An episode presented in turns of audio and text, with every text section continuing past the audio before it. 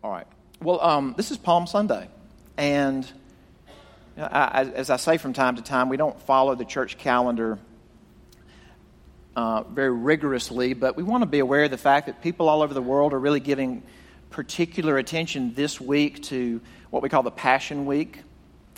And uh, Jesus entering Jerusalem, his final teaching, his final suffering, leading to ultimate suffering, the crucifixion and then uh, the resurrection that we'll celebrate next week. So I want to look at a classic passage about his, his entry. When we say the triumphal entry, most of you have heard that term. That's just kind of a, a, a commonly used Christian term for Jesus riding into the city of Jerusalem at the beginning of what we call Holy Week or Passion Week. So we're going to look at Matthew 21, and then I, I do want to look at a few other verses in Luke, since gospel writers pick up on different details about this account.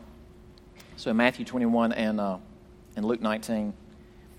Now, I've only been to Pittsburgh one time, and, and we've had some people here who have lived in Pittsburgh and very fond of Pittsburgh. I've only been once. I was up there for a meeting. It was actually our denomination's big once a year General Assembly, and this was years ago.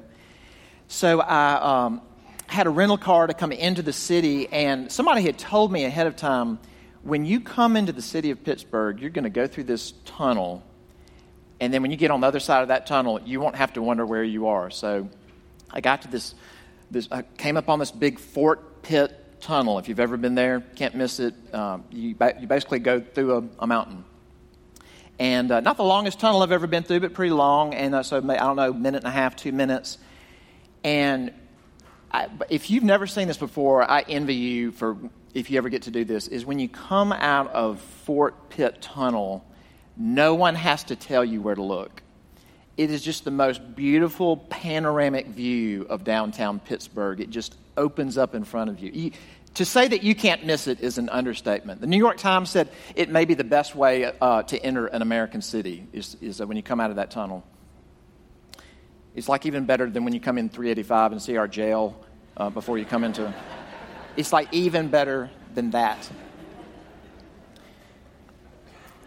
Um, I've tried not to be obnoxious, referring back to getting to, to visit Israel recently, but, but give me a pass on this morning.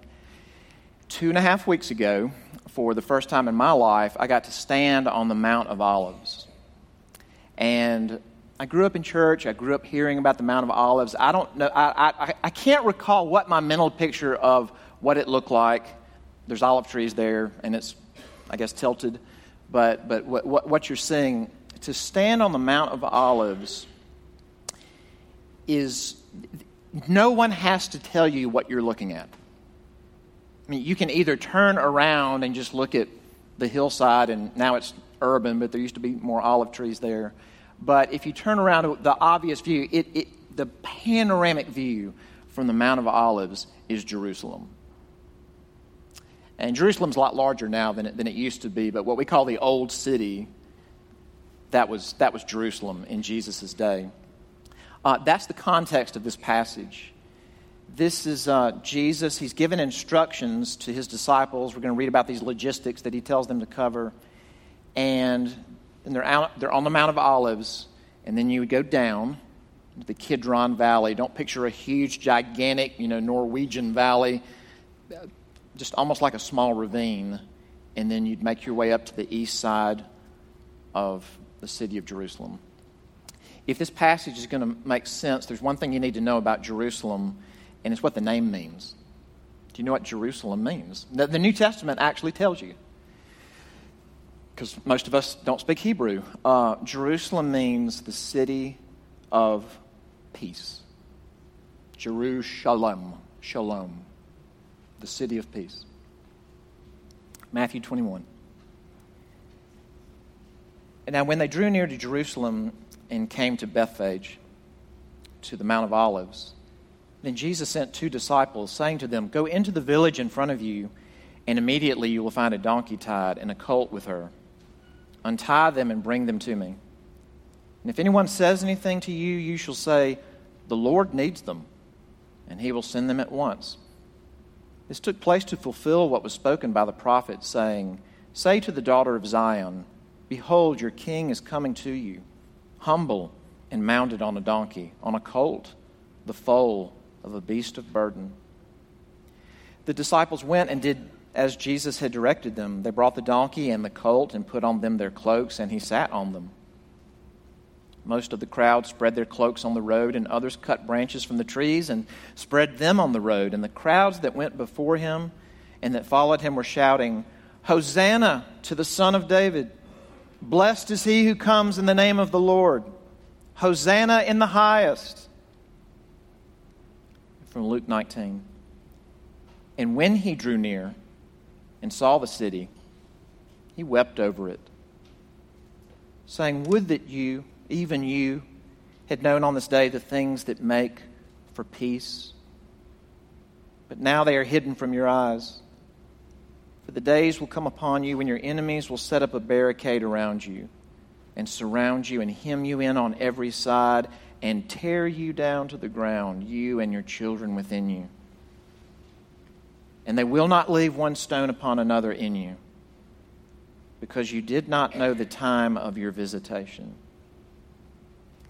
This is God's word. Let's pray.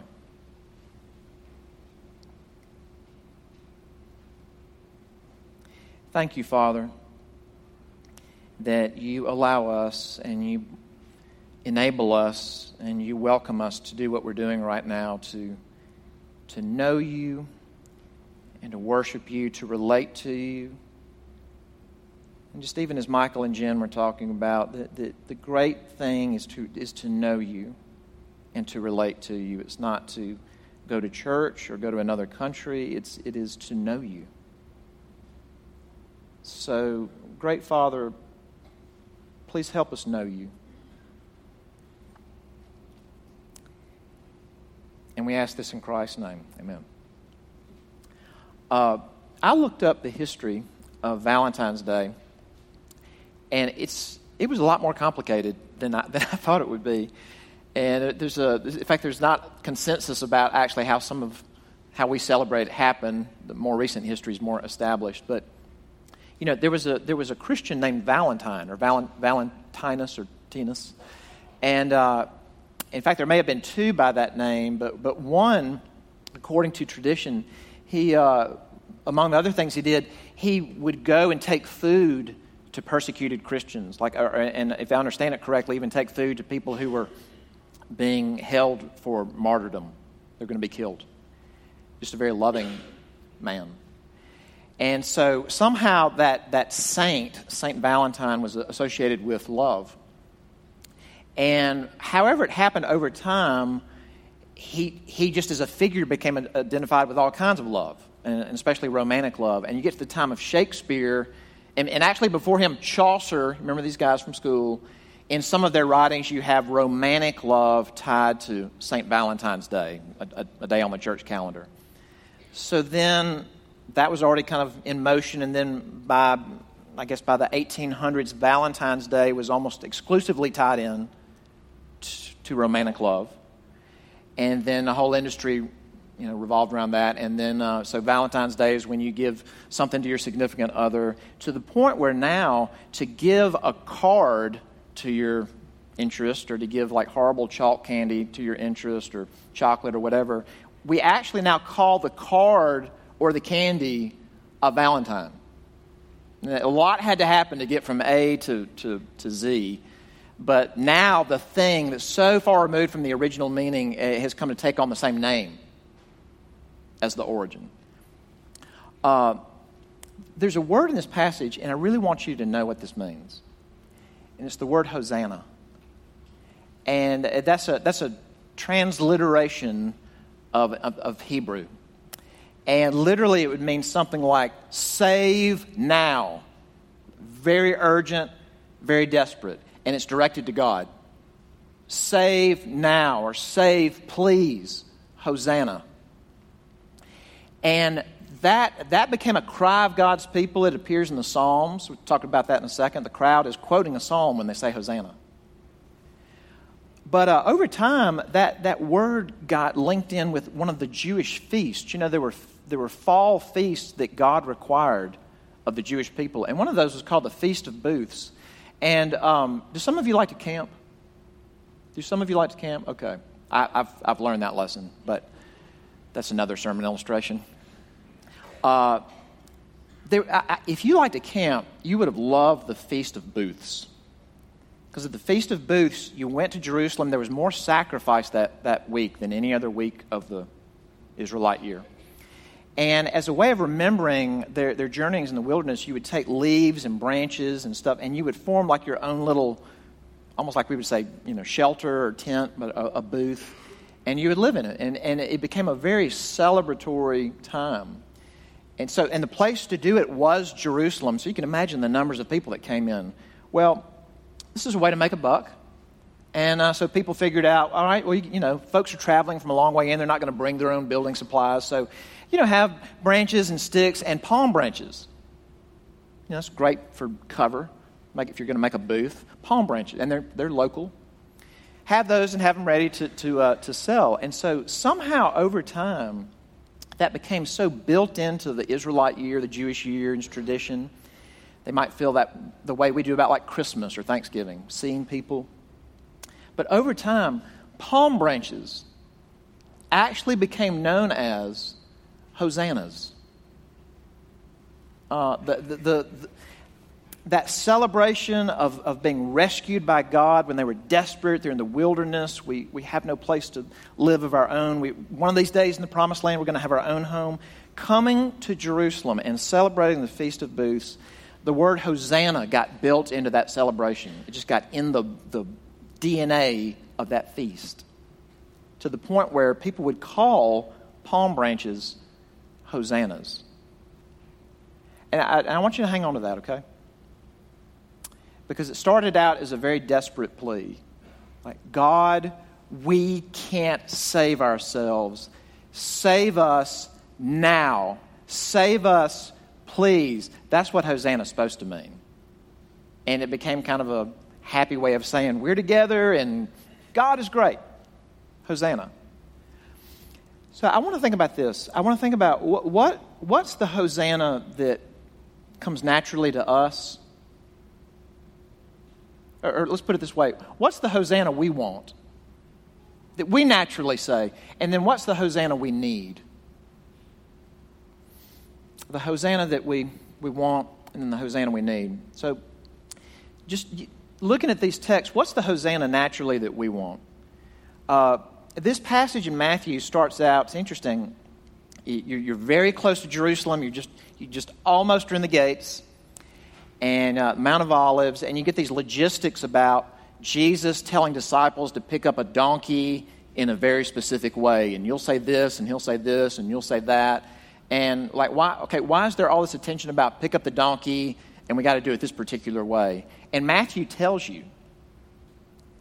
And this is important because, you know, the four Gospels, Matthew, Mark, Luke, John, were sort of written with, with different target audiences. Do you know what the target audience is for Matthew? It's a Jewish audience. Lots of quotes from what we call the Old Testament to say, look at what was said back then and look at how it's being fulfilled. Now, look how Matthew does that right here you know, pick up the donkeys, do it this way, this guy will meet you. Verse 4 This took place to fulfill what was spoken by the prophet, saying, now he's, he's quoting the prophet Zechariah. Say to the daughter of Zion, now that's the mount one over from the Temple Mount in Jerusalem. Say to the daughter of Zion, Behold, your king is coming to you, humble and mounted on a donkey, on a colt, the foal of a beast of burden. So, so what is Matthew saying? For any reader, but especially for his Jewish readers, this isn't just a little logistical detail that I felt like telling you about. Something was happening here. The anticipated king of Jerusalem is entering the city, not just like we, not just that that's happening, but he's coming in exactly like the prophet said he would come in. And here, here's the thing you got to picture don't picture a big American donkey that's like the size of a horse. This, this would be, especially the foal of a donkey, this would be something that for a grown man sitting on it, he'd probably have to lift his heels up to keep him off the ground. So just the opposite of the conquering Roman you know, leader, general, coming into the city, humble, servant, gentle. But prophecy is being fulfilled. M- Messiah prophecy is being fulfilled. The king of Jerusalem is the Messiah because the monarchy fell apart. But look at this. Look in verses 8 and 9. It says that uh, most of the crowd spread their cloaks on the road, others cut branches from the trees and spread them on the road. Now, it's not the Feast of Booths this week. It's another gathering, and there's a lot of people in Jerusalem. What is the gathering this week? Passover. Tons of people either in or heading to Jerusalem this week. But people sort of reverted to Feast of Booths behavior celebration, gathering. Verse 9 The crowds that went before him and that followed him were shouting. They're quoting from Psalm 118. Hosanna to the Son of David. Blessed is he who comes in the name of the Lord. Hosanna in the highest. Now, when they quote that psalm, they added something. What did they add? Because it's not in Psalm 118. They, they added, Hosanna to the Son of David. That's Messiah language. And there were a bunch of people uh, in Jerusalem and in Judea at this time descended from David. Lots of people. David had lots of wives and lots of children and lots of descendants. But, but when they say the son of David, they mean King Messiah, King of Jerusalem. Uh, he's riding in to the city of peace and there's tons of celebration and there's tons of happiness and there seems to be tons of delight in owning him as king. It's almost like the Sir Walter Raleigh thing, who put his cloak in there so the woman wouldn't step in the puddle. They're putting their cloaks on the ground for him to, to ride on top of. Uh, for those people, what do you think they understood would bring them peace? Like if Jesus is riding in and he's going to bring shalom. What would that mean for them? And that's a pretty easy one to answer. He was going to he was going to essentially destroy Rome. The anticipation in Jesus' day was that the number one thing on the to do list for the Messiah is to come back to the place where God's name dwells. Jerusalem, and come in and face the enemies of the God of Abraham, Isaac, and Jacob. And I'll tell you, it must have been awful to be a Jew living in the place where Jews are supposed to live and to be controlled and oppressed by a pagan government.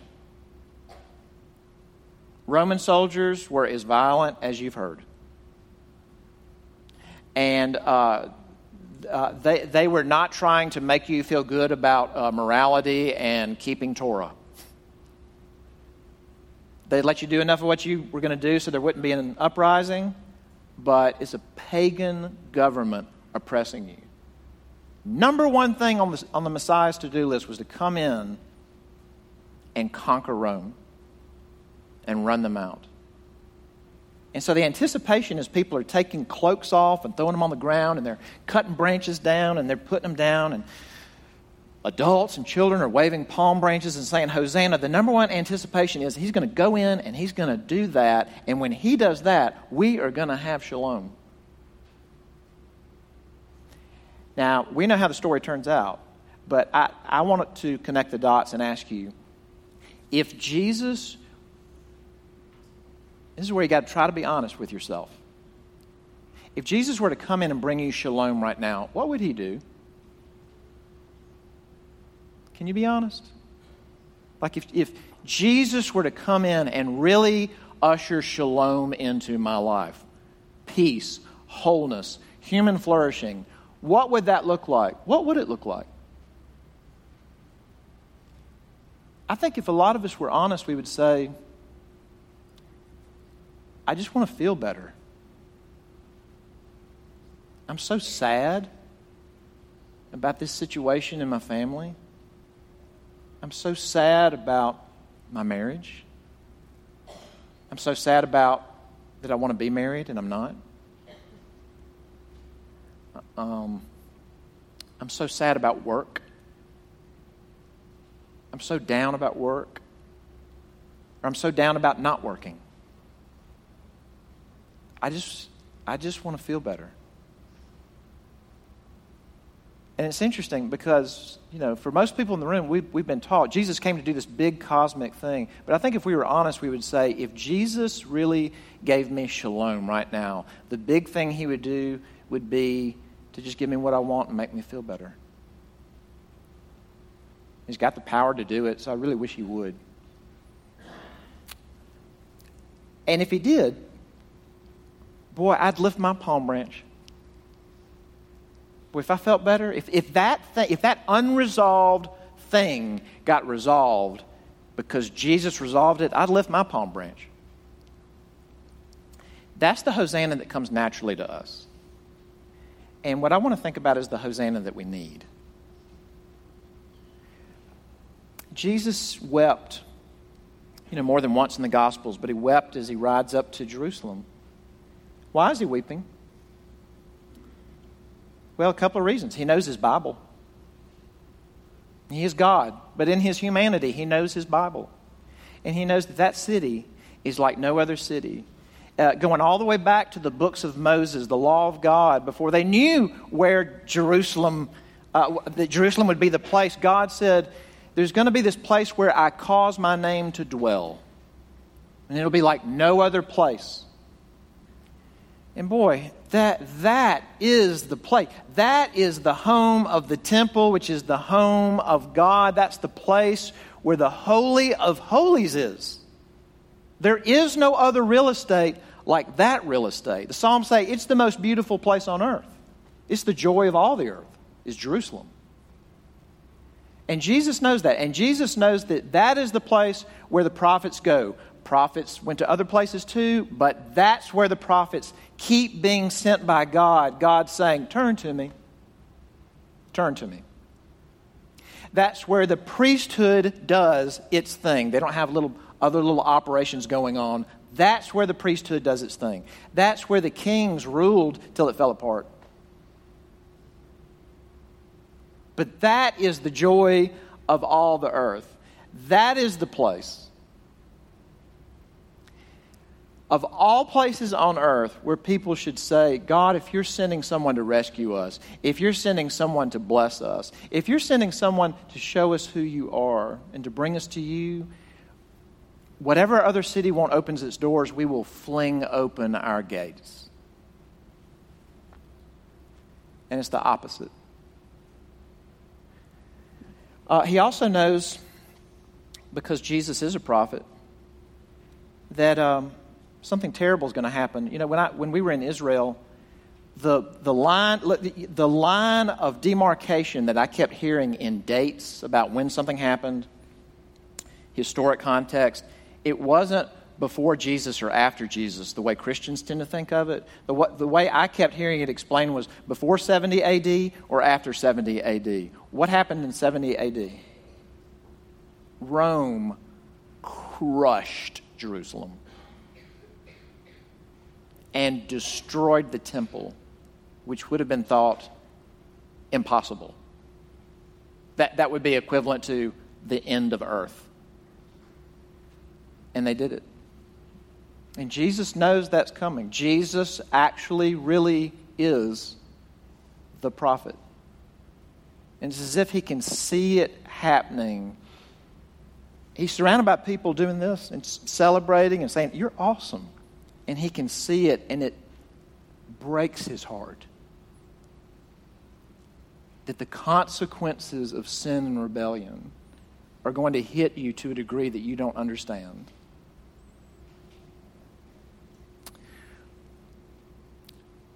So, what does he do? He's not in yet. This is the city that rebels against God. This is the city that's going to be destroyed. What does he do?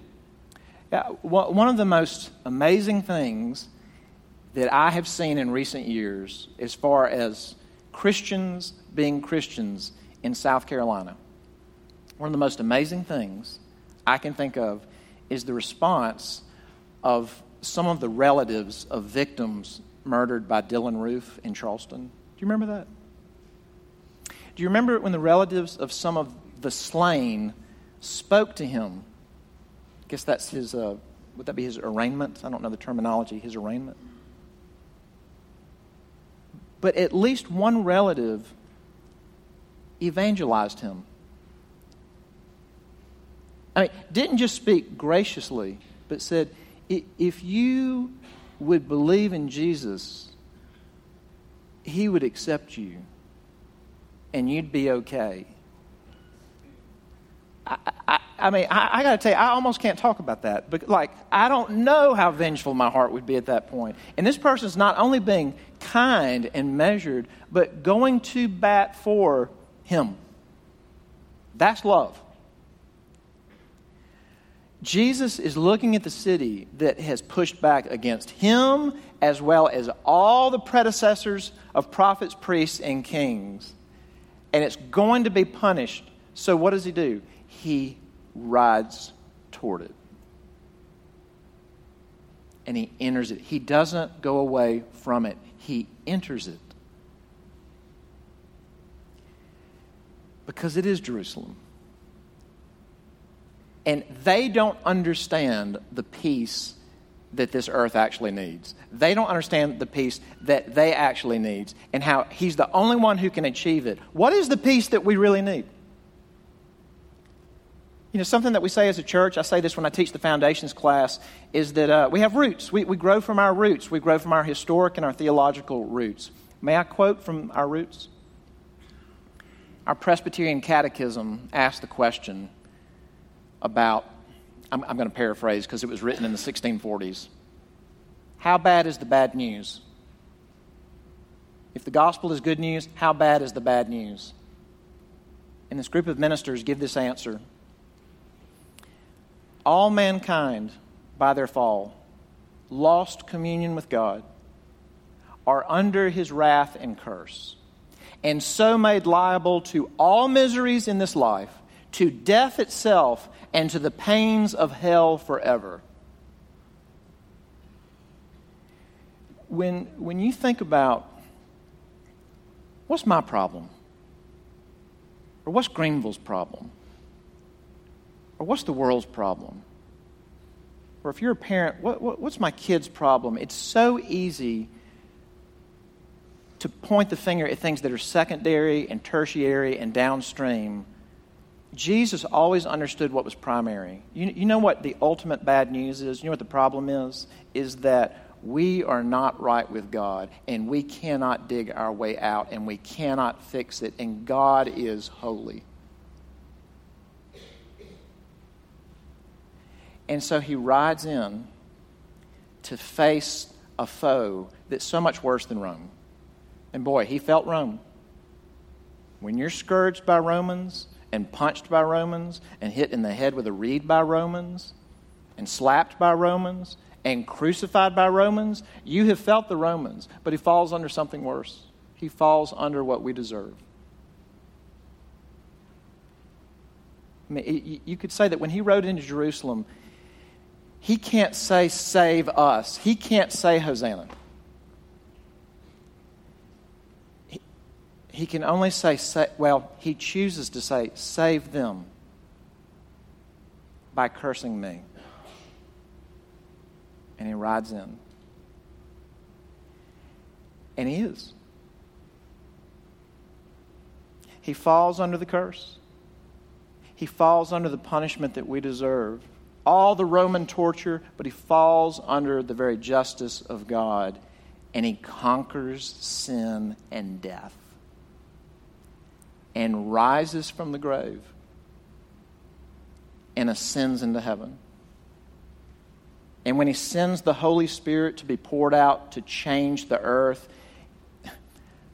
and the Holy Spirit is a person, he's not like a force field, but guess where the Holy Spirit lands? Jerusalem. It's awesome. Jesus sends him to Jerusalem. Uh, have you been saved? Yeah, I don't ever want to get tired of asking that question. And I don't want to ask that question like I don't think anybody here is saved. But are you saved?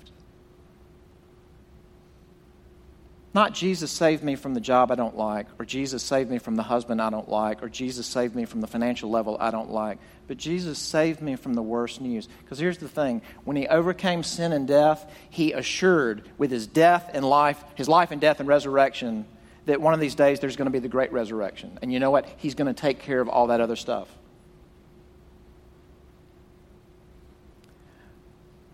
Let me end with this. I, I, just said this to Jonathan this morning. You know, I, I, I forgot something until this morning, and I think it was the Lord that must have reminded me so I could say it to you. In the last book of the Bible, Revelation, it says there's all these millions of people, and they're gathered around the throne of God, and they're praising God. And they're saying, Salvation belongs to our God who sits on the throne and to the Lamb forever. And it says they're holding something. Do you know what they're holding? Palm branches. And call me corny, but I don't want to be less corny than Revelation, and it's not corny. To believe in Christ is to believe that, you know what, There's, I'm going to die with a lot of questions unanswered about why my life unfolded the way it is. But if my hope is in Jesus, the end of this story is I'm lifting my Hosanna saying, You fixed everything. And th- that is the Hosanna we need. Amen. Let's pray together. Our Father, we don't want to diminish that there's real pain in this room. There's grief over lost loved ones. There's disappointment with work. There's marriage strife, there's infertility, there's depression, there's addiction, there's family situations that just don't resolve, there's loneliness.